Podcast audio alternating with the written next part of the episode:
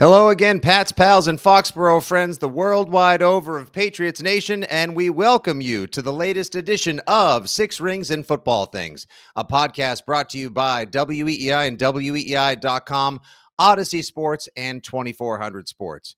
I'm your old pal, Nick Fitzy Stevens, joined today by the one and only Mr. at Jumbo Hart himself, Andy Hart. Good morning, Andy. How are you? Hi, Fitzy. Do I look bright today in my bright orange sweatshirt? Those of you that are currently watching live across the Fitzy GFY socials can see that I dressed for a Patriots podcast, and Andy Hart looks like he wants to be the assistant offensive line coach for the Cleveland Browns.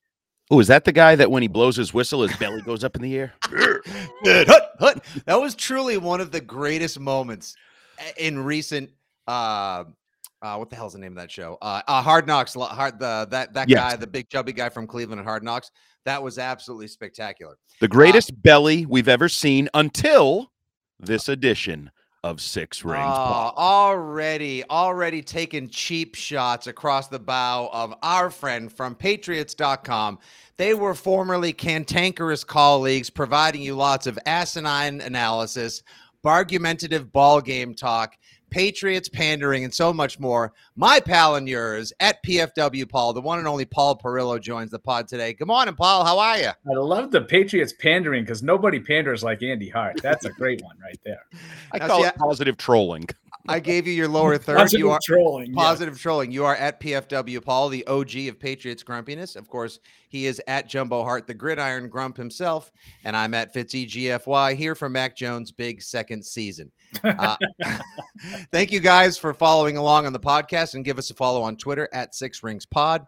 Rate, review, subscribe, and so much more. On today's podcast, we'll have further OTA thoughts as Paul and Andy were down in Foxborough to observe the Patriots' optional training activities or whatever you like to call it. I see I well, get it wrong every time on purpose just because I like to I like to troll you. I know. No, well, I mean, I'm an idiot in a certain regard, but not necessarily when it comes to doing that. Uh, we'll continue uh, the offensive play calling gripes and woes.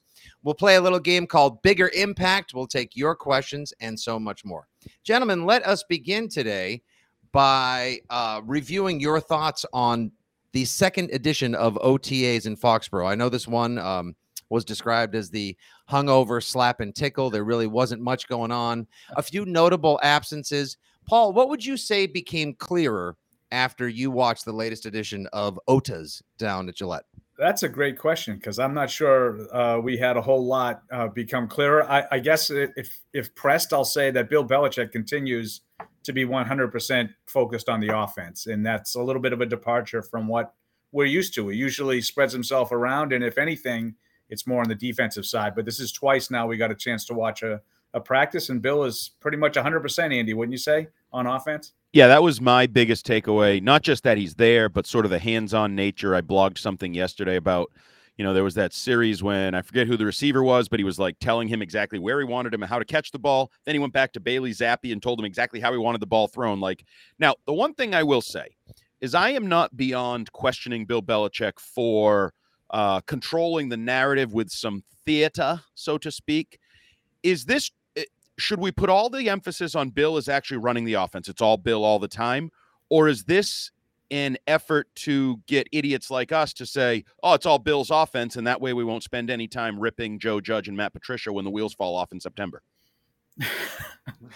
when did you hear this? When? Yeah, when, when, when? There's no if to it. He's been so incredibly negative, so much so, Paul, that everyone who knows me as the Foxborough fanboy, as Mr. Positive Patriot, I now am starting to get radiation sickness from just having to do multiple radio shows and podcasts with Andy to a point where some people think he's coming across as more positive than I am. See, it's well, funny. He's blaming trolling. Yes. Fitzy got a hint of objectivity since joining this podcast, and now he blames it on me like it's a bad thing. But no, Paul, do you is there any chance that because I think you know Florio had that convoluted theory that Bill's doing all this because he should have fired his son, but he's not going to fire his son. So if he can't fire his son, he can't fire anyone, and just puts it all on himself. Everybody's under the umbrella of Bill yeah. Belichick's protection, I guess. I do wonder if the, if there's an ulterior motive there. You know, with obviously he doesn't want to name his son the defensive coordinator and the whole thing with Mayo and Steve Belichick and who knows exactly who's in charge. I wonder if maybe he looks at things like that. And it's like, well, I'm not going to name a coordinator, but see, I'm being consistent. I'm not going to name an offensive coordinator either. Obviously, he didn't have that opportunity with Josh McDaniels, who had been here so long. He was clearly the offensive coordinator. I wonder if if maybe that's part of the reasoning. And I really don't think this is the part where you can call me the positive troll, Fitzy. I, I really don't think that he it matters to him. I think with Bill, they're going to figure out everybody's role, and that's what it is. They don't need to have anybody ostensibly with the title in in Bill's mind. That, okay, I, well, I really believe that. I've been a firm, longtime believer that once you give something a title, uh, or you you label it and you name it, then you clearly define it, and that's not necessarily all that it can become, but that's just what it is, and it is what it is. You're the offensive coordinator. This is sort of such a massive phase shift of the Patriots, like the biggest year to me in Bill Belichick's 3.0 Patriots, that he just wants football mind that he can trust as he sort of tries to develop what they're going to do next. We don't, we know the offense is going to evolve. The defense is going to shift massively. Uh, the hand has been tipped on that by flooding the backfield with safeties that can also be linebackers, smaller cornerbacks, etc. So I'm on, my only concern is that they be organized uh, obviously productive and watchable, and just clean up the mistakes from aisle 2021. That's my biggest concern. If you don't get punts blocked, you don't have those boneheaded penalties, and guys are where they need to be. That's all I care. I don't care who's called what, what your fancy title is, your business cards, your lanyard, your little desk uh, marker. Don't care about that. And I don't think Bill does either. See, I would agree with that if we were talking about a staff that included um, Josh McDaniels, Bill O'Brien, Nick Caley, and Charlie Weis, or, or like if they were all offensive minds, I'd be like, I don't care who gets the credit. I don't care who gets the blame. I have a, a, lot of faith in their abilities to do the job. They're all great offensive coaches. But that's not the situation. Right now, based on what we've seen, Paul, I would say the hierarchy of Patriots coaching is on offense Bill Belichick, yep. Joe Judge, yep. Mac Jones, Matt Patricia, Nick Caley. Like that would be my order of operations. And yeah, I'm gonna re- I'm gonna revisit that and say it again. Bill Belichick, known mm-hmm. for his defense and a head coach and a GM. Mm-hmm. Uh, Joe Judge, known for special teams and being an a-hole head coach who got run out of town in New York because it fell apart. The wheels. There was off. there was a little hardo tryhardism there, and a little. I, okay, I was being I was being nice. Yeah, he oh he he failed miserably because eh, obviously he was not able to learn from the prior mistakes of McDaniels, Patricia et al., who went out and tried to be Bill as opposed to just doing their own thing. He also failed miserably because the young first round quarterback that he inherited, who has questionable talent as it is, regressed under his leadership. And now he is inheriting a young first round quarterback with questionable talent who is under his leadership. Yeah, I'll tell you, it's interesting. You know, I mean, not that we're going to turn this into the Giants podcast, but we could you know, with a guy like Daboll, who was coming off uh, a lot of success with a young, sort of uh, unpolished quarterback, mm-hmm. it's going to be interesting to see if Daniel Jones makes some strides this year, and then how much that sort of adds to the spotlight on Joe Judge. And let yeah, me ask you a question: That's a good Is point. Daniel Paul. Jones teaching uh, Brian Daboll the way Mac Jones is. No, and that's part teaching. of it. That you know, when when Mac Jones talked last, that that was the first day we got to go out there. Uh, right. I thought Mac Jones spent a lot of that time, guys talking about his role in you know in in in all of this, you know, play calling, uh, structure, whatnot. I, I, I don't think that that's a, a, really good recipe for success with a young guy. I, I don't think Tom Brady had that kind of responsibility, uh, you know, in his second year as a starter, and he had won a Super Bowl, uh, you know, coming off uh, off that first year in 01. So I think that's asking a lot of a player. Yeah, so, but at the same at the same time though, Paul, I just want to I, I don't want to keep being the guy that like bangs the drum and plays the trumpet for what Mac Jones is capable of, not just on the field physically, but as an offensive mind, organizer of team, etc. Uh, don't you think that as as accomplished as Tom Brady was by the end of his second season, winning that Super Bowl, obviously he made some massive contributions along the way and steadied the team as he took over for Bledsoe, but that team was so defense driven. Whereas I'm not necessarily sure yet which way this team is driven. Is this going to be a more offensive driven team this year? Is it going to be a more defensive driven team? And don't you think that the way that they're organizing things showcases how much trust they feel they can put in Mac Jones's slightly smaller than Tom Brady's hands? I, I mean, I, I, like I said, I think that's a stretch. Uh, I, I don't think this is about Mac Jones. I think this is about what they have. Um, and I, I, think they're trying to make the best of it. I, I would say that Belichick's presence with, you know, the construction of everything, you know, the right. game plans. I, I think he's always been involved, you know, heavily in offensive and defensive game plans. But this to me is a little different. Andy and I have always been sort of lockstep on, you know, the actual play call, like the play calling itself is a little overrated. But at the same time, you can't just have a guy who's never really had a feel for it just step in and assume that he's going to be great at it. Maybe Joe Judge will be great at it. I, I thought uh, on Tuesday, I thought we saw more of Mac Patri- uh, Matt Patricia with Mac Jones. Now they were doing a lot more running game stuff, so you know Andy tried to get it out of uh, Bill Belichick a little bit with running game coordinator, passing game coordinator. If you're looking from the outside and you're just sort of trying to, you know, connect all the dots, that's what it looks like. It looks like Joe Judge is passing game guy, Matt Patricia is running game guy.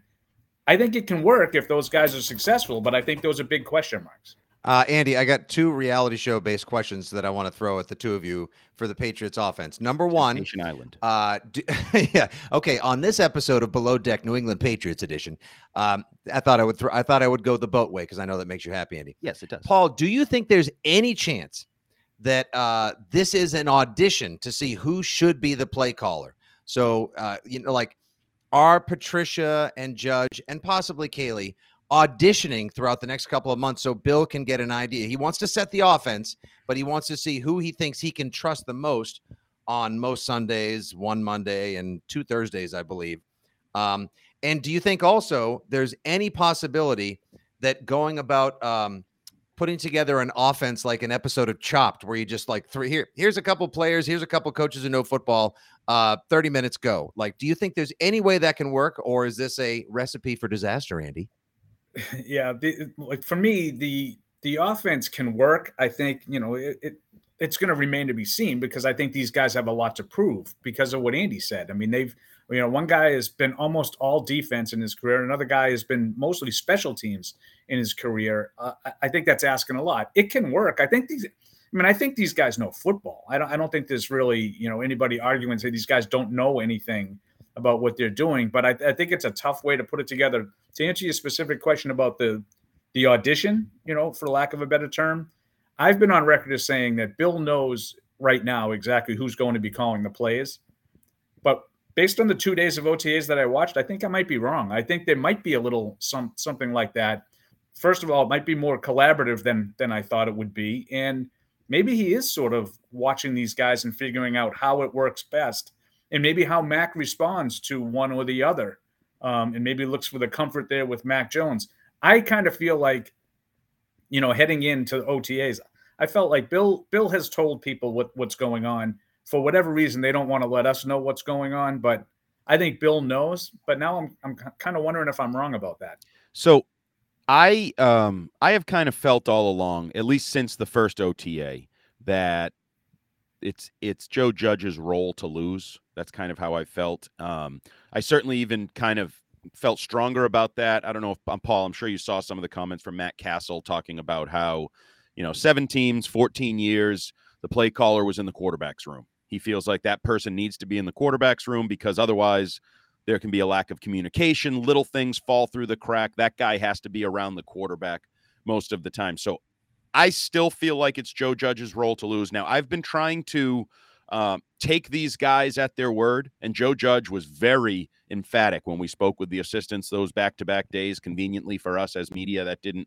hurt us in any way. It was very thankful uh, for all of us. Um, when he said, "You know, I'm going to be point blank. Bill hasn't declared that. He he won't. We don't need to know. There's no egos in this room. When when he declares that, we'll move. Like I'm going to take him at his word." He definitively and very point blank said, no one yep. knows yet who's calling plays. I agree with you.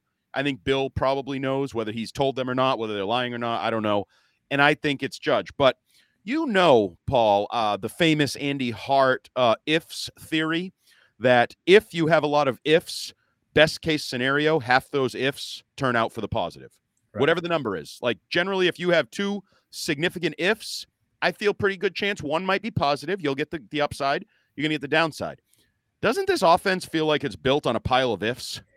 Yeah, and you know what? The, the thing that might be the scariest is I think I think built on a pile of ifs. it's true. I think there are a lot of I think there are a lot of ifs. I think there might be fewer ifs on offense than defense. That might be the scariest part. Um, you know, so- Really? You Wow. skipped down the legal pad of topics I wanted to talk about with the great Paul Perillo.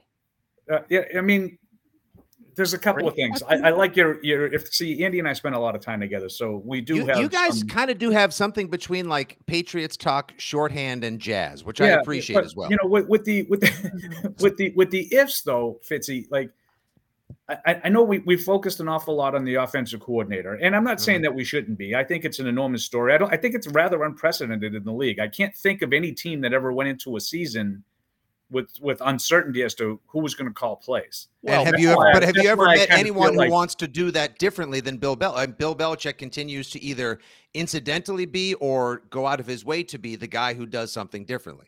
Or he's lost his mind at 70. Yeah, I don't think that he's done a lot of things that have been like this. I, I mean, I, I don't really have any. I don't have any comparison to make, but I, I like again, I don't think that it's something we shouldn't be talking about as much. But I think it's sort of clouding what I think is like sort of an average roster. Yes. And and I look at you know Andy talks about all his ifs. The best case scenario is some you know some of those ifs, maybe half of those ifs pan out. Well, I look at what the rest of the league did in the offseason and specifically in the AFC. And for the Patriots, best case scenario is some of those teams it won't work. It- you know that look good on paper right now won't pan out. Right. But even if some of them don't, I mean, it's unrealistic to expect all of the teams that made major improvements, you know, Miami, Cleveland, Denver, the Raiders, the Chargers. I mean, it's unrealistic to expect all of those teams to not have it all work out for them. And that to me is the bigger issue that the Patriots are facing as they're getting prepared for training camp. Are they, do they will they have enough on the field regardless of the coaching? Will they have enough on the field to keep up with some of these teams and make a playoff run? And you left off one of the teams that I think actually will be in the American Football Conference championship game, the Denver Broncos as well, who may have made the biggest offseason. As Andy Hart likes to say, gonna need you to listen. I did mention Denver. Oh, I, I, I was listening the whole time. I didn't think I heard Denver in there. I apologize. Maybe I had my own agenda, or I was getting ready to pop up our first viewer question right here, Paul. I'll take a la- I'll take a lap afterwards. Uh, James Sneed is watching on Facebook. He says, "Okay, so every day all fans will hear about is who the OC is going to be. Just like last year, we heard about Cam every day, and he got cut. So could this offensive play calling mystery be a little bit of a smokescreen? That's kind of like is that kind of your So- theory, Andy? Well, it was my theory, um, optimistically, as a Nick Caley supporter, that the Matt Patricia Joe Judge show was a uh, uh, distraction, a, kind of like Cam Newton. And then at the end of the day, Nick Caley would just slide right in, call plays, and say, "I've been here five years. I've been learning from Josh. I'm a system product. All of that." Um, I've kind of lost hope in that area because Nick Caley looks like he's just the tight ends coach. Question, question in the back. Uh, yes, uh, Mr. Does- Perillo, the does gentleman anybody at uh, think Bill Gillette Stadium. Belichick had no interest in in having Cam Newton be the quarterback last year, heading into training camp? Oh, I think he knew before training camp who the starter was, and it wasn't Cam Newton. Oh, so you don't think Hmm. he won it on that famous Wednesday where Mac lit it up against the Giants? No, I'm Uh, on the at the- record. I believe June the 15th it was where I said Oh, that that's right. Mac Jones was the starting Yeah. quarterback of the New England I, Patriots. I think the day that Cam Newton had a missed practice with COVID was the the day that Bill Belichick decided he's not going to be here. nah, That- I that's- that's that was me the final nail in personally. the coffin. I don't think that that that was was much ado about nothing. I think that they were they were getting a lot of reps. I mean, that, that's a lot of wasted time for a guy that they didn't think was going to be on the team. Hmm. Or- That's a Kinda lot of reps. Cam wasted time got with an in O line coach and a and a quarterbacks coach doing exactly. the Oregon. That- But that's- Andy, this don't, is what I'm saying you is- I, I think it's a bad it's a bad analogy. You know, like like last shut year up, we you're spent bad analogy. talking about no, but the Cam Newton thing. Literally the worst playground insult I've ever heard. You're a bad analogy. Wait, Fitzy, how I did wanna- you? How Fitzy, did you? you've been working with him for for a couple of years now. You haven't heard that you know Ugh. caliber of com- of comeback many Hon- times. Honestly, Paul, I used to look fresh as lettuce, and people would ask me all the time, like, Fitzy slash Nick, how do you look so young? What's your secret? Ever since I started working with Andy, I look like I looked inside the Ark of the Covenant. I have just aged like, or I drank from the wrong grail. I've Look aged like 20 a years- thousand years. look what 20 years of Paul working with me did. Paul had a full head of hair. It was dark. He was thin. He was he looked like Nick Caserio when he started working with me, and now he looks like this. That was the before and after. Um, hey Paul, how are you? Uh, Here's a fun one, Andy. Um, our, our pal Stephen Tower watching from London. Uh, uh, mentally, I'm preparing myself for the season to be 2002 2.0. Do you gentlemen believe that to be a valid comp? Um, well, I know they're not coming off a Super Bowl, Yeah, but. Yeah, I, I thought the 2002 team. I think, um, I, I think it was kind of old, and you know, coming off of it, a lot. There were a lot of veterans that they had signed that were kind of coming up. That team just couldn't stop the run, and that ultimately did them in. But I'll tell you this: if Mac Jones plays, you know, a similar caliber season in as Tom Brady did in 02, I don't really care what the final record is. I'll take that. I think that would be an enormous sign a positive sign for the future because Tom Brady was really good in 02, even though they didn't make the playoffs. He Question threw a lot of Andy. picks. He led the league in touchdowns that year, Yes. but he also had a bunch of picks that year. Maybe well, Mac they weren't Jones a great team, but he showed development. But in Paul's, because that mentality was the mentality I took last year with Mac Jones was very simply if you finished the season knowing who your quarterback was, that you had a quarterback, I thought it was a successful season. They Yep. mixed in some entertainment factor. They obviously mixed in a playoff berth, which I didn't need as part of my little scenario.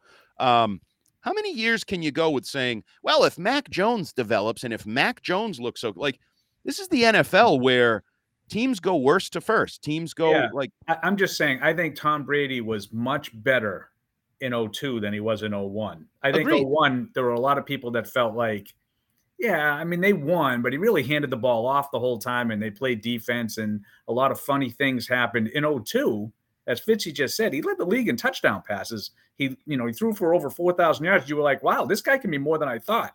If Mac Jones is more than a lot of people think, first of all, if Mac Jones is more than some Patriots fans think, you got a Hall of Famer on your hands. uh yeah. Some people have yes, I would agree. But my point is, like, I'm using this same barometer with Justin Herbert. Sooner or later, Justin Herbert needs to poop or get off the pot and actually make the playoffs. Like, or you're Right. going Oh, down. well, like no, no, no, Matthew no. That, is not road. his fault. I don't want to. I don't Oh, want to get nothing's my his fault. He's the quarterback. PFW dander That's fault. not his. It's uh, partly his. His coach is an is an analytics asswad who couldn't figure out whether he should or shouldn't call a timeout at the end of the season last year, costing them a playoff berth. If anybody carried that team and their deficient roster last year, to which they've made To the significant upgrades into the offseason, it was Justin Herbert, dude. If you if anybody, if you could play, pick a quarterback from the AFC to build your team around right now. Josh I bet Allen. you at least 40, I bet you at least 30% of the people responding, if not maybe uh, over a third, would say Yeah, Justin Herbert. He's in the conversation. I think it Allen, Mahomes, Herbert. But you know the difference is those two have developed into winners. Josh Allen, when he still sucked, went to the playoffs. He gave us the opportunity to mock his playoff behind the back, whatever flip of the ball, right? Like at some point in the National Football League, quarterback is a wins position. It's a playoffs position. It's do you get your team to the playoffs? Do you get more out of it? That that's all I'm saying. And the Mac thing, he's going to face that in the next year or so. Like I don't think they're a playoff team this year. Vegas doesn't think they're a playoff team, right? They set the over under at eight and a half wins. Like they're not seen as a, a must win. That's why I've said that Mac has sort of a, a no lose situation here. Like he's developing with all these questions of roster, questions of coaching. It's like Mac, if he does great, I think Mac's going to get a lot of the credit. And if the wheels fall off, I don't think there's going to be a lot of fingers pointed at Mac this year. Hey, Fitzy, pretty sure he stole that from me from Tuesday when we were sitting on the hill. No, I've written this column eight weeks ago. I think there's a chance, and I think He's such a in depth, take you know, snake. He is such a take snake. It's he really is. Uh, but in, in all seriousness, I understand that we're exaggerating a little bit to make a point, but I do think, I mean, obviously there's there's inherent pressure on a quarterback, right? Especially Always. one that plays in Boston. Um, but there is something to be said with if Mac Jones doesn't play well, what do you think 95% of the fans are going to say? Well, this is what happens when you put a special teams coach as the guy calling plays. Yep. Mhm. This is not going to be on Mac Jones. It's going to be about, I mean, last year was all about the weapons. This year, it's going to be all about who's calling plays. They're setting them up to fail. That's going to be the narrative for a Right. lot of people. And again, we're exaggerating. There's obviously pressure on Mac Jones, but I do think that that if it doesn't go well for him, there'll be a lot of people with with ready-made excuses for him. So, Tin Paul, I hat conspiracy. Wait, real quick. said Tin hat conspiracy. Quick. ha- Uh, tin hat conspiracy theory thing. Do you think there's any chance though that maybe Belichick is sort of uh, organizing things this way so as to protect or shield Mac Jones a little bit during his year two development, or is he throwing him to the wolves? Wait, how's he shielding him by giving him bad coaching potentially? Yeah, That's exactly. shielding. Yeah, That's I don't think that's a good thing. That's Okay. I a terrible think that's a plan, Bill. thing. Bill, give me give me your license. Look into this thing and tell me if your eyes still see the right letters. Do you think you should Um, take another driving test, Andy? I mean, my God, you're just fixated on the fact that he's age 70. He's such an ageist. It's so upsetting. Well, Like, he's been doing this to me for a long time. Yeah, I'd like our, our listenership cume is getting younger, which is good, I, apparently, probably for the sales department. But like Andy's aging out a lot of our veteran listenership, which is, you know, I mean, that's a significant portion of Patriots Nation, Andy, and you should be ashamed of yourself. I've never understood why people get defensive when you bring up the idea that somebody who's 70 years old is where most people are retired and closer to death than birth. Okay, but th- this is also not 1927, Andy. I can't smoke on an airplane. Actually, we don't even have airplanes in 1927, really. I don't wear a wool suit to a baseball game. Uh, we have telephones and Wi-Fi. It's a different time. 70 years old is what 50 used to be 80 years ago. So I know Well, I'm not average concerned about Bill's age in the least. You should be impressed with that one, Andy. 70 years old is what 50 used to be 80 years ago. That's an Andy Hart like comment. I do like the statement. I just Yes. don't. No, he's know that rubbing off on me. Damn. I like that. Uh, Paul, I want to get I back. like that a lot. I want to get back to something you said because I had please, it on Paul. here. Okay. The offense is getting all of the attention, all Mhm. of it.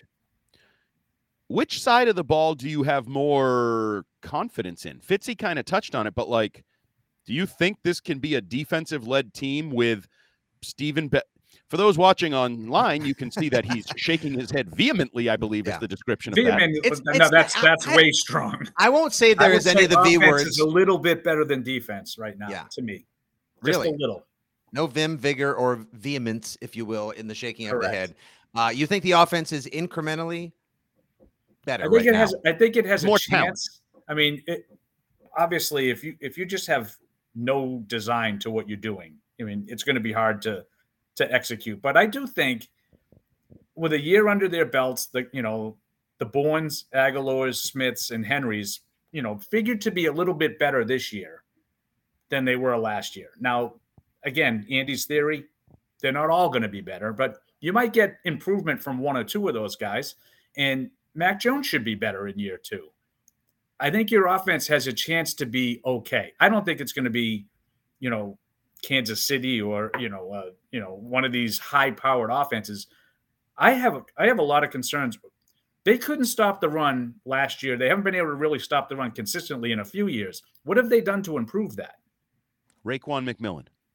Okay, Sam Roberts, LaBryan Ray. Sam Roberts.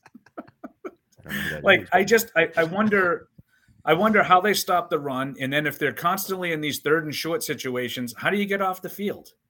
You know, Andy, this one will get you. You know, Fred Kirsch, your former boss, Uh-oh. And you know how positive he is. He makes Mhm. Fitzy look like a hater. Yep.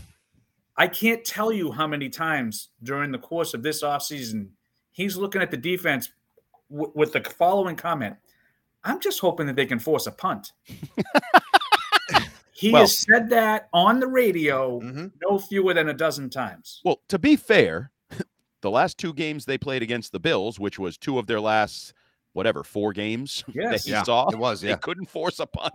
Well, No, they couldn't. mean, well, that obviously that's why he says it. And No, Paul, know, that's why the it's running likely joke, to be earned incentives, like it, Right, in like the- the NFL running- parlance. the running like- joke during the NFL draft became obviously everybody believed that Belichick wasn't happy about Jake Bailey's four million dollar salary, so he would go get the punt god Matt Araiza from San Diego State.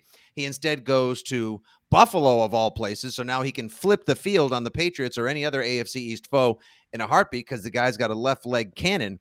But the joke became like, yeah, well, there's one guy the Patriots probably won't see this season. So I guess that's a good thing. But no, it's a terrible, it's a terrible thing. And and you're right. Like, look at the roster. You're not gonna. What are you expecting? Like a massive leap from Byron Cowart? Is this Bill Murray's year? You, is Carl Davis going to re- rekindle the form he displayed for a couple games um, as an off the street fella in 2020? Like, no, the off the defensive line isn't that much different than it was last season, and that was an issue. You have to wonder though the way Bill is reconfiguring the defense. Does he just expect everybody to go wide open like it's going to be Buffalo versus Kansas City in the divisional round? I mean, I, I know there's a lot of teams like that, but there are still, uh, you know, potential opponents that they're going to have to see, like Baltimore and Tennessee, that you Oh, know don't play like that. Tons Right. of them. There, there, there's sneaky lot of teams that run the football in the National Football League. Baltimore, Tennessee, Cleveland, Pittsburgh. Like you have teams that are going to try to uh Indy that are going to run the ball, try to run the ball, and you lose. I know everybody was pissed off and thinks Dont'a Hightower was toast and lost a step and and all those things, and certainly the Jonathan Taylor play against the Colts was Mhm. probably the visualization of that feeling. Yeah. But he also was a key guy in the middle of your defense for for whatever he had left in the tank. You lose him, you lose Van Noy, and I know you bring back Bentley, but Paul Perillo taught me very few things over the years. One of them was somebody has to make tackles. Somebody has to make catches and somebody Right. has to make tackles. And Ja'Whaun Bentley to me is a guy that yeah, he plays inside linebacker, so he's going to tally somewhere between 80 and 110 tackles a year regardless of where they are and whether they actually help the defense at all. It's like who are we talking to, Andy? Uh, special teams. Was it was it Kyle Arrington when he was oh yeah, yeah, when yeah. he was yeah. first, Mhm. you know, like people were talking about all these tackles he was making. Well, well, you know, and then he would he, he said to Andy, well, well, I'm the gunner, and my job is to run down the field and tackle the returner. Like if I can't do that, then I can't be out there. Right. Uh, I Well- think in, in general terms, your your inside linebackers are going to be your leading tacklers. They're going to make a lot of tackles, but do they make a lot of plays? Right. Or do they But- make tackles 8 yards downfield and it's now second and 2 In and the last two, defense is in three, four years, it's been too often those tackles by the Patriots' run defense have been too far down the field, and, And they've been made by safeties, Paul. And that's like when Adrian, Phil- when a safety or a cornerback is your leading tackler on the team or your best tackler, that's an issue. Uh, and you're going uh, to see a Adrian lot of that because I think you're right, Fitzy. You, you mentioned right, right at the top of the podcast. I think that's what Bill's going to do. He's going to flood the field with safeties. I think you're going to see four of them um, on. uh, I don't know what percentage of plays, but a lot of them with with Peppers, Dugger, Phillips, and McCourty. I think all four of those guys are going to be part of it. So at least one or two of those is going to be serving as a linebacker. And, and he told, and that was part of the recruiting of Jabril Peppers. He told him that uh, he was going to see the field a ton. And Peppers obviously wanted a paycheck and wanted to come learn from Belichick, or so we've been told. But he told Peppers, as he admitted during his first media avail, that Bill told him there were going to be at least three safeties on the field almost the entire season this year. So that was like the first hat tip as to what the, or hand tip, if you will, as to what they were going to do defensively. Let's just get this one out of the way. Uh, we'll do a final viewer mail and questions if you've got them later on at Six Rings Pod. Give us a follow. Thank you guys for listening in. got Jumbo Hart, PFW, Paul, Paul Perillo from Patriots.com, and your old pal Fitzy here. Uh, Isabella Rosa Kaiser says, All right, what do you all think actually happens with Hightower this season? Does he come back or is is that is he Dunsky? Talk about the players that are here. All right, so Andy, you know how much I love to read between the lines of the Bill Belichick press conferences, and I Yes. just make stuff up. Yes. so I think um, we can close the door on Hightower personally, because prior to that comment that Andy just made about we'll talk about the players who are here, that was as glowing a Bill Belichick tribute for a player as you're going to get. Right. Those kinds of tributes from Belichick are generally reserved for guys that no longer are playing. You know, Teddy Bruschi's Mr. Patriot, Troy Brown. I mean, he was the perfect Patriot. Now he's talking about this is the, one of the best linebackers that's ever been here. Now he's complimentary of his players when they're here. Like we've heard him talk like Patrick Chung. No one, no Right. one works harder. But that to me was a different kind of tribute, and I took that as he knows that Hightower's done. Yeah. And I think we all agree, even though we're talking about questions at linebacker, I think we all agreed that Dont'a Hightower was kind of kind of toast. And it wasn't just the Jonathan Taylor play. There were a lot of plays just in general. There were swing passes where it's like, oh, he's got the oh, how how how come he doesn't have the angle anymore? What what happened? There was a play in, in the Buffalo game, and I think it was the one at home at the day after Christmas, where it was like the first drive of the game, maybe even the first play. It was a little swing to Devin Singletary that he dragged him about eight extra yards down the sideline. I was like, what just happened?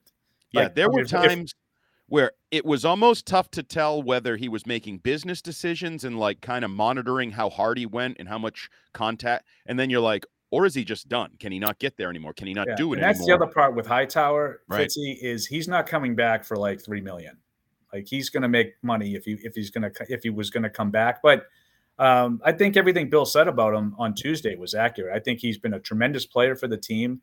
I kind of look at it as, yeah, if Hightower, Van Noy, and Collins all were back from last year, would that be better than what you have right now? Probably in this this particular year. I think it's marginal. Yeah. Mm-hmm. But I think Nominal overall, at best. Yeah. long term, you I think you're far better off finding out if any of these guys can play. Let Ronnie Perkins play. You took him in the third round last year. See if he can be on the other side of Matthew Judon as an outside linebacker. See if Josh Uche is a little bit more than just a summertime hero. See if No, he he's a key play. piece of the puzzle. Right. Right. See if As he he- can play. And I think you're better off finding out. Now, maybe they don't work. Maybe the guys that you picked aren't good and they're not better than the guys that you had, but you were only going so far with those veterans anyway. I think it's time to find out about some of the younger guys. All right, so that leads us, Andy, into our next segment. Uh, once again, at Six Rings Pod, we got PFW Paul at Jumbo Hart and your old pal at Fitzy GFY steering the ship today. Uh, as you mentioned, some of those players, Paul. Let's get into a little segment I like to call "Bigger Impact." Impact, impact. We don't have production on that one, so I just thought I would voice that like it was a monster truck rally. Uh, I'm going to throw a couple. That's Either going on this week. right now, now, now, now. Oh, Yeah. They'll is it sell you the whole seat, but you'll only need the edge. The Perillo Bone Crusher against Jumbo's Boat. It's on Sunday in the mud at Gillette, Gillette, Gillette, Gillette. All right. So I'm going to throw a couple names at you with scenarios, and you tell me. Uh, we'll go to, first to you, Paul, then Andy, and we'll just flip the script uh, there and thereafter. Who do you think will have the bigger impact? So your first one is Tyquan Thornton on offense or Jack Jones on the defense. Which rookie will have the bigger impact in 2022? Mr. Perillo.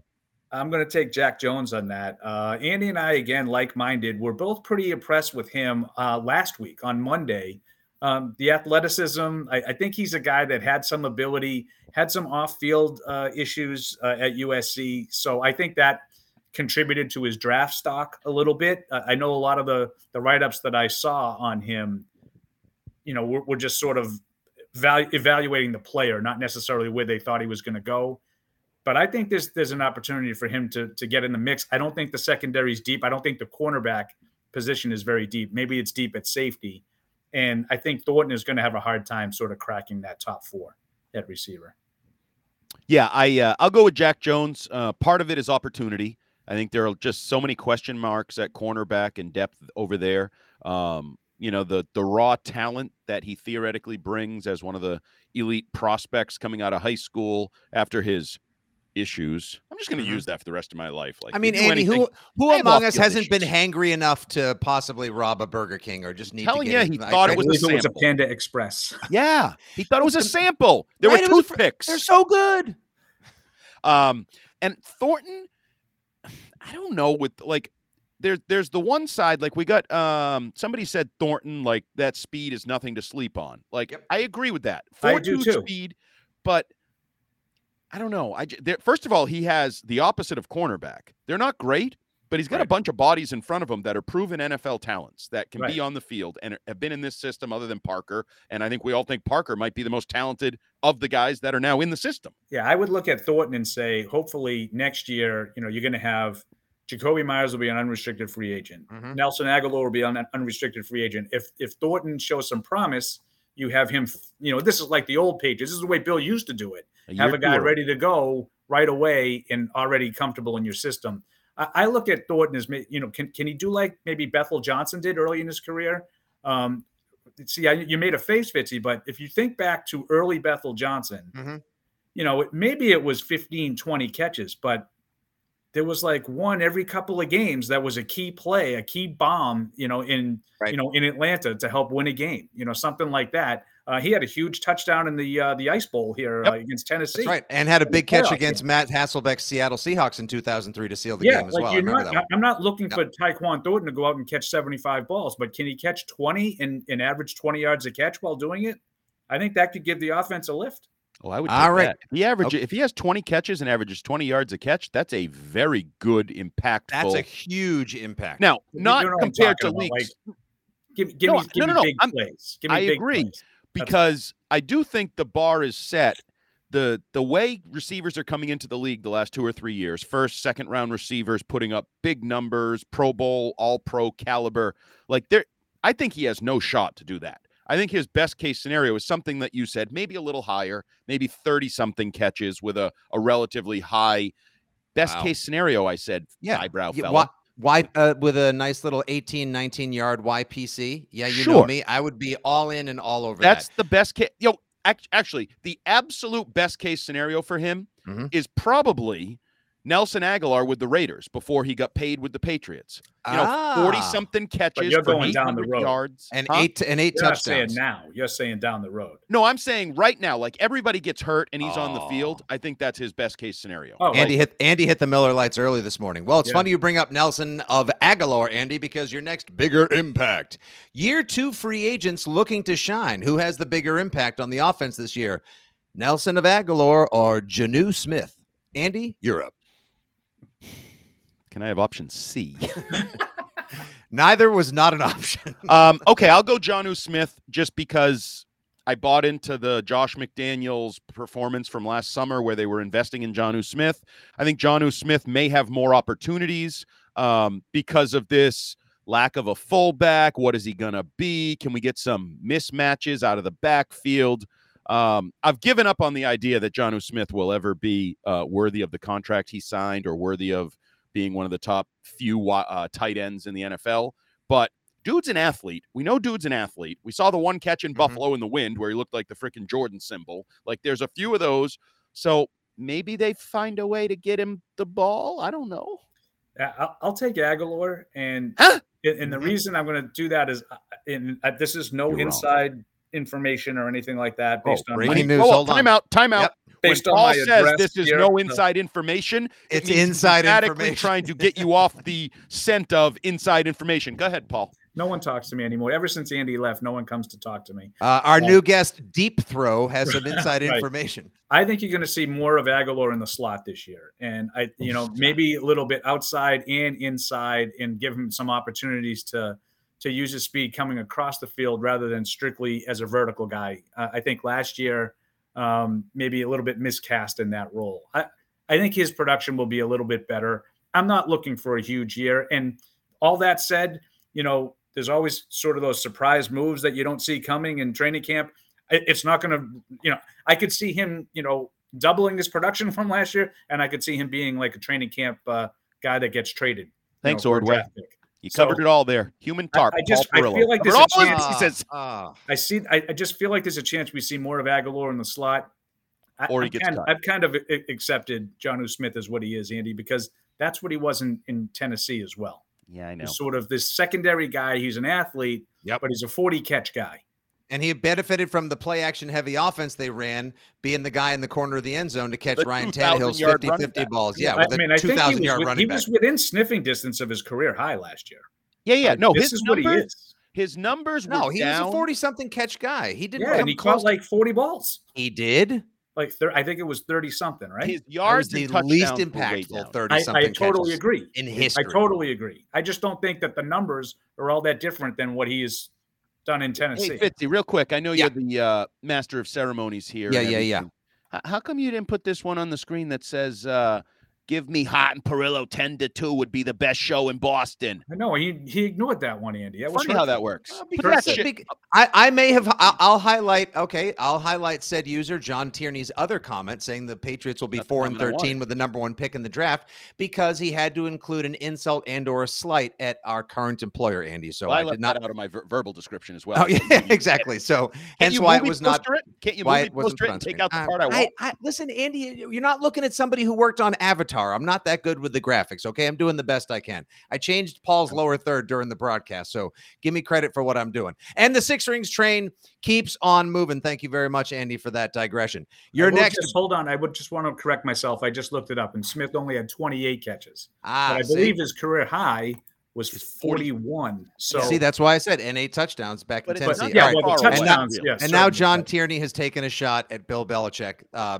John Smith, great signing by Senile Belichick. Obviously, John Tierney is a burner for Andy Hart. All right, your next typo. bigger. That's supposed to be a P. All right, your next bigger impact. Second Paul year New England. Delayed response. All right. Just, just that's just poor to me. It's okay. Now you're going to lump him in with Belichick, and now everyone feels bad. And we're looking for big cocoons to put in the pool so we can all get younger and smarter.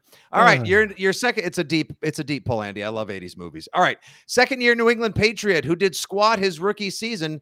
Who's going to shine this year? Ronnie Perkins or Tre Nixon, who's actually garnered a little bit of a positive buzz coming out of the OTAs. Yeah, uh, this is an easy one for me. I think Ronnie Perkins. Uh, he has a. We didn't see any of him last year, uh, but I think Why? there's a skill set there that that could uh, translate. And uh, third round pick out of a, a, good program in Oklahoma, I think there's a chance that he is, uh, if not the starter, he is a key contributor on defense. I, I want to see him on the edge. The question for him, guys, will be can he set the edge against the run? I think he can go forward and, and get, you know, make some plays in the backfield, but can he consistently set the edge and help the run defense on the other side of Judon?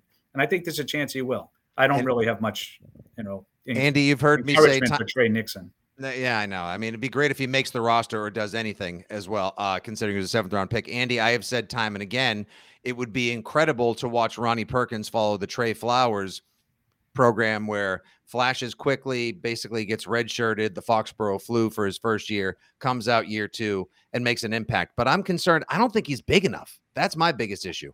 Uh, that's my concern too. Yeah, I don't know what they want to use him as, but yeah, I don't I don't think in that role, that evolution. Um, but th- that's that whole group. I mean, I'd pick Perkins. I don't have I had hope for Nixon when he was drafted, um, kind of reading his injury history and some of the opportunity, eh, but now I think he's way down the depth chart. I haven't seen anything to lead me to believe he's like coming up the depth chart or doing anything to earn more opportunities.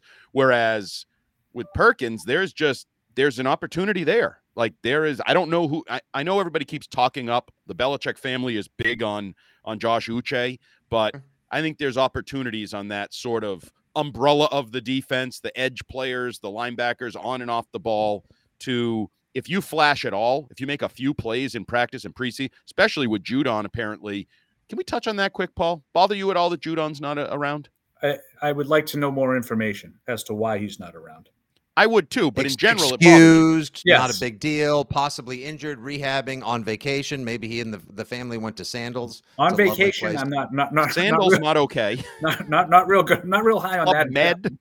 But dealing with an injury, maybe not Sandals Club you know, Med. Yeah, sure. Is he Uh, here and we just don't see him? is there- like, I need more information. Is there a chance Ronnie Perkins turns out to be Jermaine Cunningham 2.0? yeah. Oh boy, that's not Yeah, I that's mean, not the answer like- the nation wanted. No, but we haven't seen him play, Nick. So how do you know Yeah. what exactly he is? I, I that's that's that's the big issue for me as well. Like he could be if he's another Uche, it's like, oh good, tons of like uh, a big body who had a great college career, tons of potential, but quote unquote doesn't get it. If he gets shipped out of town on the Winovich Express in a couple of years, then obviously it's kind of a bust of a pick. Even if Mack Wilson plays well, it just wasn't a system fit, and maybe we'll never know exactly why uh, Chase Winovich wasn't a great fit. Uh, last one on bigger impact, gentle friends. Uh, on the way the AFC East shapes out in 2022, which has the bigger impact? Miami's free agent frenzy or the Jets A plus draft? And A. uh, Miami's free agent. Well, free, Tyreek Hill will be my answer. I think Tyreek Hill is one of the more transformative players in the sport of football. I think he literally makes everybody better based on the fear he instills in defenses. One Right. man, just show up, and everybody. If you're Tua, it's easy now to throw short, and your stats look good. If you're Mhm. Jaylen Waddle, who caught whatever hundred balls as a rookie, it just got easier to be productive. Like I think that whole team if you're Mike McDaniel and people aren't sure, like you've been with Shanahan and you're supposed Mhm. to be good, guess what? I think I think somebody like Joe Judge could call plays for the Miami Dolphins and find success. That was my example. I was going to say me or Paul, but hey, I'll say Joe Judge, another person who's never called plays before. But they also signed that giant left tackle. They got Cedric Wilson. They got Yeah, but Chase all of Edmonds. that they got is Sony like- Michel. Like that's a lot. Like, like that's But to that's- benefit the that's- run game, the pass game, all of it. That's the food around the fillet. The fillet in the middle of the plate is is Tyreek Hill. No, I'm here for the food your- analogies. But to your point, Andy, with with Tyreek Hill making things easier for Tua and for for Jaylen Waddle, he's going to make things easier for those runners too. Right. And the one thing that I think uh, McDaniel really wanted to do was just get incredibly fast. And I think is they got Mostert too. Did they? Did they not? They did get Mostert Mostert. That's right. and Edmonds. Um, So you have a, a ball carrier and a guy who can get out of the backfield and catch the ball. Short throws for Tua, where the, you're looking for yards after the catch. You know, Fitzy brought up Armstead at left tackle. Right.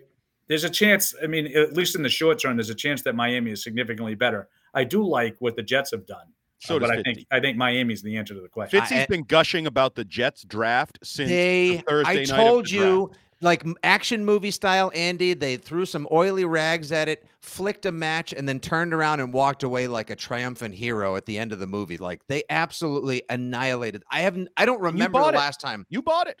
I I mean, I, he- don't think I'm just buying the hype. I they heard addressed you say every need they had. T S Jets Well, Jets. the thing, the Jets. thing, see, I think everything Fitzy just said is right. I, I just think it's going to come down to these young quarterbacks, like we Well, talked about right. with Mac Jones here. Can Tua be better than he's been? No. Can Zach Wilson be a good, you know, better than he's been? Can he be good? There's some talent around these guys now, so it's his time to find out who can play. Quads. The quads are big for Zach Wilson this year. Oh, forget that. Hit the It's not room. going to be the quads. It's going to be not trying to make plays and run around the field like you're part of the Mountain West it- that he did at Yeah, BYU. It's funny, you know, like and I saw staying in- some of these, you know, these anonymous scouts that like to chime in on other teams' players. Yeah. Mhm. And I saw one uh, anonymous AFC guy. I think they tried to keep him in the pocket too much. I think he's better off platform when he gets out. They don't let him do that enough. And I'm thinking to myself, did you watch the game against the Patriots? Anyway, I, you know, I digress a little bit, but uh, great story. the stories coming out of New England. Mac Jones, body transformation, much better shape. Uh, Tua, you know, is doing this. He's, he's a lot stronger. Zach Wilson worked on his quads. You notice you don't see anything about about Josh Allen. No. You No, don't see any like Mhm. you know he's playing golf. any and, and kind of play, and Allen kind of playing lousy golf too. Mahomes, Mahomes, Mahomes, uh, one hundred percent carried that. Uh, carried them last night watching the match. I Uh, thought there were too many commercials. Every time I put it on, I'd watch it for like 30 seconds and go to a break. It was like- not great. It was not a great event. They they all for the portions I watched, they all hit the ball pretty poorly. Every Yeah. camera shot was cut to hitting people in the head. Like I heard it Barkley saying Pat. that they, they're going to have to get him some football helmets for the fans. One Yeah, of the times he- I he- put it on. well, his best line was, "We're gonna kill somebody on live TV here." Yeah. tonight." I did like Brady showing Josh Allen the ball with the, the Lombardi trophy on it. You ever see one of these? Yes. Yes. Yeah. He, That was, a, that was a funny from Brady. He's not usually all that funny. well, he was he walked a fine line between uh the, the line that I generally walk, ball busting and just being mean. like his yeah, ball he's like was his right competitive fire. His, his competitive fire still leads him to kind of be a dick all the time. Like Josh Allen, kind of like with the basic move, like, "Hey, here's your draft pick on my golf ball." It's Right. Like, oh, that's you. like, "Hey, have you ever seen one of the, like?" It's just like, "Oh, that's mean." Like he's already playing next to Mahomes, who advanced, even though Josh Allen played one of the greatest playoff games any of us have ever seen. Like Brady still loves being like he gets off on being a dick. Oh yeah. Yep. There's no question. Really He can't does. help it. He and can't you know what? I don't mind it in the least. kinda All right, like it. guys. it. I, don't like, like what it. Brady does, but I kind of like that. That was your first ever bigger impact, impact, impact. Let's get to a couple of viewer mail questions and wrap this pod up. Uh, Uncle Buck six one seven. Is there a player anywhere else that would potentially be available that you guys think would be worth trading for and helping the 2022 team? Um, Josh Allen. was he not available? I would say a guy, you know, we talked about Perkins. Maybe he's not quite big enough for that kind of a role. What's the matter with bringing back former Patriot Trey Flowers? Yeah. What's his deal?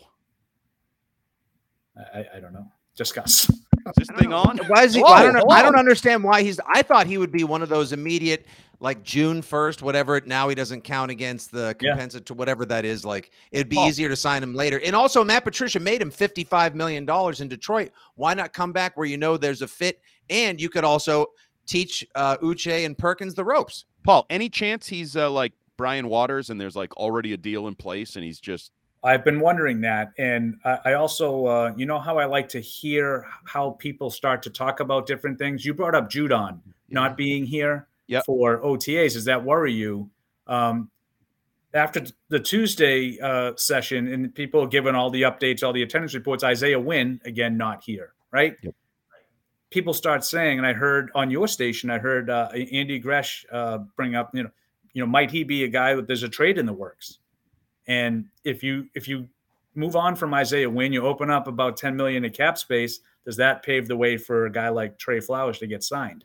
Maybe they're waiting to try to you know create some space to comfortably get Trey Flowers on board. And maybe you're right, Andy. Maybe they already have you know a deal sort of agreed to in principle, and they're just waiting. I don't know. Yeah, because the the creating money, I would say, well, if he's still available, like what how's his market? Like, does he have all these teams beating down his door, like so he can say, "I want X million? That so it, I doubt it. feels- In it- June, right? So yeah. So my question is like maybe they've just got a wink, wink, nod, nod. Listen, Mhm. we got a bunch of young players we want to see anyway. We don't really need you out here taking reps in OTAs and mini camp. We'll see you July 26th for the start of training camp. And you Just put- like Matt Judon. Yeah, well, Matt Judon, no, I'd like Matt Judon. He he apparently he only gets paid half. Like he gives you a half a season and a half an off season, and that's all he oh, he's good. What the good. guy for. did for that team last year on the field and then tried to do off the field this past off season, And all you have are complaints, embarrass his slights, and coach and GM? slanders. All he Oh, wanted to oh, come do was on, mock Andy. his. You- you- I was going to say you can't give him any credit for what he tried to do this Right. this I- offseason. he didn't get a single guy. I am- Do I am the or do not. There is no try. Oh, please don't. D- d- you're the last person I will ever allow to do lousy impersonations of Star Wars quotes on this podcast, Andrew Hart. Fitzy, I am your father. Quiet you will be. Okay, uh, your next one, uh, Chad Moore at Ryong901 on Twitter. Um, have Paul and Andy missed each other like the desert misses the rain? And I miss you. Also, Jumbo Hart, you have yet to really let everyone know your feelings on the Patriots moving away from the fullback position. Obviously, that's why he's projecting his emotions, Paul. yeah, Andy. Well, I mean, I think when you when you've had the best, the rest don't measure up. So once Develin walks away, what's the point of even having it? Right? Like that that would be my takeaway. You tried to do the poor ass facsimile for a couple of years with Jakob Jakob Johnson. Now you go to you don't need it. I'm okay with it. wow, that's very big of you. I'm proud of Let's you. Wow. get Develin to come out of retirement. Andy, you have shown signs in your adult life uh, what you didn't do much during your teenage years, and that's growth. So I congratulate you very much. I saw that one coming. It's You always do with Fitzy's jokes. They're del- always still- it's still delivered though. they're always it was a long, you know, Paul. I got to tell you honestly, it was a long walk around the block. You saw me turning the hedge, Yeah. and you were like, "I'm here for it. It's okay." Okay, long road to grandma's, but it, we got there. We enjoyed the pie nonetheless. We're going to try to get, uh, according to John Tierney, the Hardo moment of the week sponsored whenever we have Paul on, as well as uh, the joke coming around the corner at Grandma's house. And your final one, Jimmy Perillo, no relation to Paul, at Hoodat1123 on the tweet machine says, Hey guys, I'm worried about special teams. Could we please ask Bill to put Judge back there, or is this something I really need to worry about? Um, well, based on last year, I'd worry about it because it was not good last year. Now, I think that was hopefully an aberration because very few teams give up three blocked punts in a year and have the kind of game altering penalties and things they had last year, especially if you invest in it. I'm not real, Paul. Cam Achord, Yeah. like he's taken some pot shots. Like I think a lot of people think he should have been fired. A lot, and I don't totally dismiss that. I think there are a lot of teams. If you put forth the season you had on special teams last year across the league, we see a lot of special teams coaches get canned. But I also don't think he's like a clown show coach, bro. Like Well, I don't. I mean, I, I'm, I always go back and forth in those things. Like, well, you got three punts blocked. Like, you know, I, I, I I'm, I'm pretty comfortable in in the fact that they don't watch film and say, hey, you know, I think I think it was Jakob Johnson on one of them. That Yep. Mm-hmm. the guy- Yeah. You know, hey, Jakob, right here. If they show in this A gap right here, just go the other way and let him go through because he probably won't be able to block the punt anyway. Like, Right. you know, Brandon King, if they're lining up for a field goal in Indianapolis, just jump offside, give them another chance. Like, I don't think, that, like, I think we focus on the coach when there are Right. mental mistakes made and physical mistakes made, and it's all about coaching. And listen, it's a tough business. It's a result oriented business. They had three punts blocked. I think they had a field goal blocked, countless penalties mhm. on special teams. They had a bad, bad year on special teams. And ultimately, that's the responsibility of the coach. I get that. But I, I kind of agree with Andy. I think some of those things, that's an aberration. And I also thought it was interesting to listen to Belichick talk on Tuesday just about how much special teams have been de emphasized. Um, you know, with the lack of returns in the kicking game, the punters' expertise being so good. Now let's see if he follows through with that and maybe keeps fewer guys that only play special teams. Because I haven't seen any indication that he has acted like special teams have been de-emphasized over the last five years.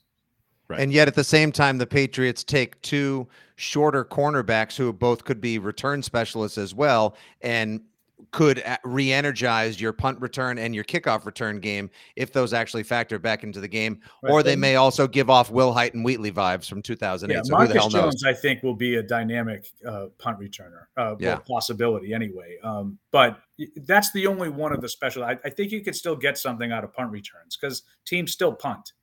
Uh, well, you know, not not all punts are not except to the Patriots. except Buffalo. Except Buffalo. And we have gone right. full circle with that one, Mr. Perillo. Thank you, right. everyone. The but, joke but has landed. It's not all plus 50 punting. There, you're going to have opportunities to return punts. Harry Hardo over here. That's the Harry Hardo mo. It's not all plus 50 punting. Why are you such a douche? Seriously, what is wrong with you? Keep it clean, family show. That's, that's all right. You ah, can say that on your air. Yeah, you can totally say that's fine. And yet, notice I also didn't swear the entire podcast. So there. Are you happy? Uh, yeah, I am. You shouldn't. You've been a little dirty. F bombs on these. Yeah, well, on occasion. No, I, I don't know the audience. We're live. We're on various all right, all right. Don't, don't worry about it. That's at PFW Paul Paul Perillo, the OG of Patriots grumpiness. You can read his musings at patriots.com. You can listen to him on Patriots Unfiltered Tuesday, Wednesday, and Thursday from noon to two. And hopefully we'll see you down the stadium this year. Of course, part of the podcast at Jumbo Hart, the gridiron grump himself. And I'm your old pal, Nick Stevens, aka at Fitzy GFY. Gentlemen, any final thoughts before we punt and wrap up? Just a uh, preview next week. Paul and I will be on hand at Gillette Stadium for three days of mandatory minicamp, right, Paul Perillo? So yeah, absolutely, we, we, should see Judon and N'Keal Harry and some of these other people that we haven't seen yet, and see if Do it we really have to see N'Keal Harry next week. Well, you might not. I mean, I guess he could just be forcing his way out of town. But also, Paul, I'm hoping we see a little bit more um, digestible, competitive type action than we saw the other day, which was conditioning, and that's it. Yeah, the Tuesday practice was was really uh, scaled scaled back. But yeah, what is it? Seventh, eighth, and 9th? June seventh, eighth, and 9th, I think. Um, yeah, you know, and we'll we'll have an opportunity to see some stuff the attendance to me is as in, interesting as anything. You know, like Isaiah Wynn, like I said, all of a sudden people started talking about, you know, might he not be part of the, the 2022 season? Uh, you know, be interesting to see if we see him at minicamp or if he's just injured or something. I mean, he he was hurt at the end of last year, so that's not good either. As simple as that. No, that's, that's not, not, good, either, though. No, not none great, of it Bob. is good. None of it not, is good. No, not great. Uh, we'll look forward to you guys and the observations next week. Multiple six rings pods coming from uh, and or just after the mandatory mini camp.